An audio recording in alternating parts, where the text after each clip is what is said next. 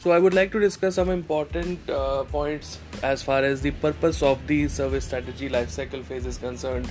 So the first important point that I would like to discuss is how the service provider intends to become and remain uniquely valuable to its customers. Okay. The second important point is uh, the service provider's intended unique approach to creating and delivering value to its customers the third important point is the objectives uh, that the service provider has in terms of the business outcomes it in- intends to enable.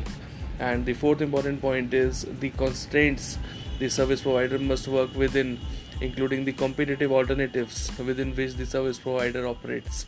Okay so these are some points as far as the uh, purpose of the service strategy phase is concerned. So let me just dive in and let me just brief all these points one by one. Uh, so the first point that comes is how the service provider intends to become and remain uniquely valuable to its customers so it's all about delivering value. It's all about the value proposition that you have as a service provider. Uh, so the service strategy uh, purpose uh, should be unique in terms of delivering value to the customers is very important point. The other important point that it talks about over here is the unique approach to creating and delivering value to its customers. Again it talks it talks about the value proposition how uniquely you as a service provider can create the value for your customer. It talks about that. The the other important uh, aspect that it covers over here is the objectives in terms of the business outcomes it it intends to enable. So you need to understand what are the objectives that your customer is trying to uh, you know uh, to get uh, to to have in terms of the business outcomes that uh, your customer is trying to enable and achieve okay? The other important point that the purpose of service strategy discusses about is uh, the constraints that the service provider must work within okay? Including the competitive alternatives within which the service provider operates. So this, this point is very important. Uh, when it talks about the constraints the service provider must work within it is actually informing you about uh, all the different uh, you know constraints that a service provider deals with on a day to day basis it it can be uh, the risks associated with the services that the service provider is providing you along with including the competitive alternatives within which the service provider is operating which means that the service provider has to distinguish itself from the uh, remaining uh, competitive alternatives which are present within the market. So these are some important points as far as the purpose of the service strategy is concerned So it comes to an important question like what exactly is the purpose of the service strategy then?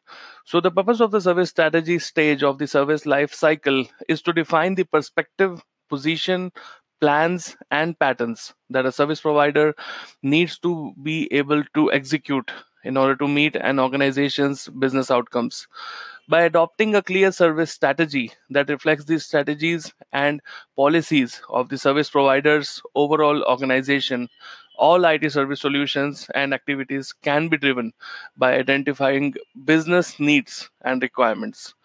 So, in order to be successful, the service strategy must direct the development and provision of services that are perceived by the customer as delivering real value to them in the form of outcomes that the customer needs to achieve. The service provider must then make sure that they have a clear understanding of who their existing and potential customers are.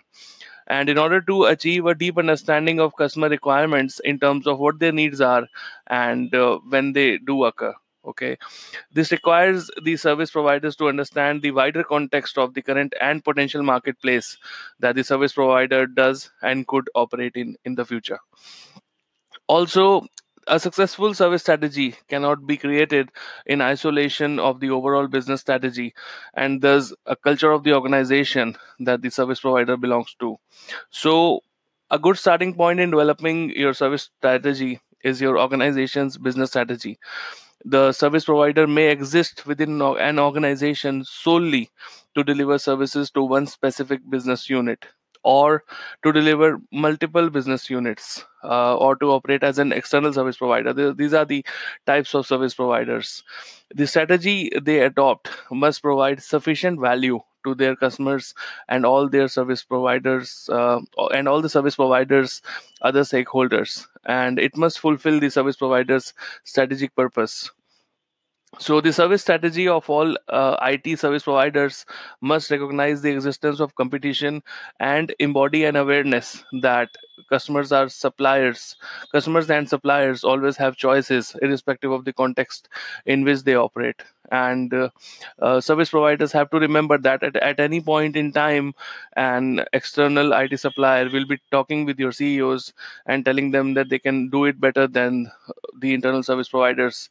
Therefore, a service strategy must describe how that uh, service provider will be differentiated from the competition all service providers have current or potential competition. So there's absolutely a need of service strategy in place okay?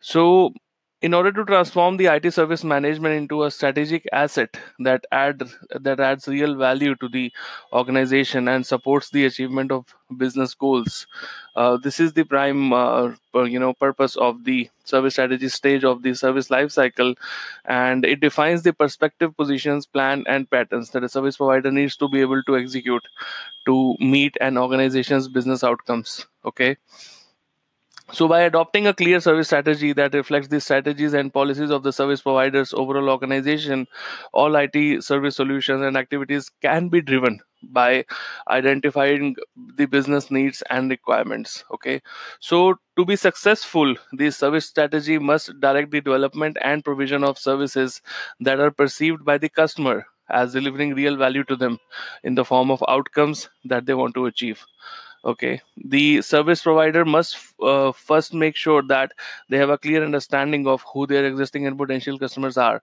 in order to achieve a deep understanding of customer requirements in terms of what their needs are and when when do they occur. Okay. This requires the service provider to understand the wider context of the uh, existing market space okay a successful service strategy cannot be created in isolation of the overall business strategy and thus the culture of the organization that the service provider belongs to.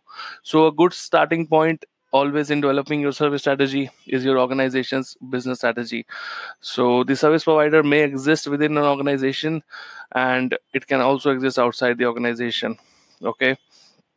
So, this is this is basically it about the uh, purpose of the service strategy as we discussed in this particular podcast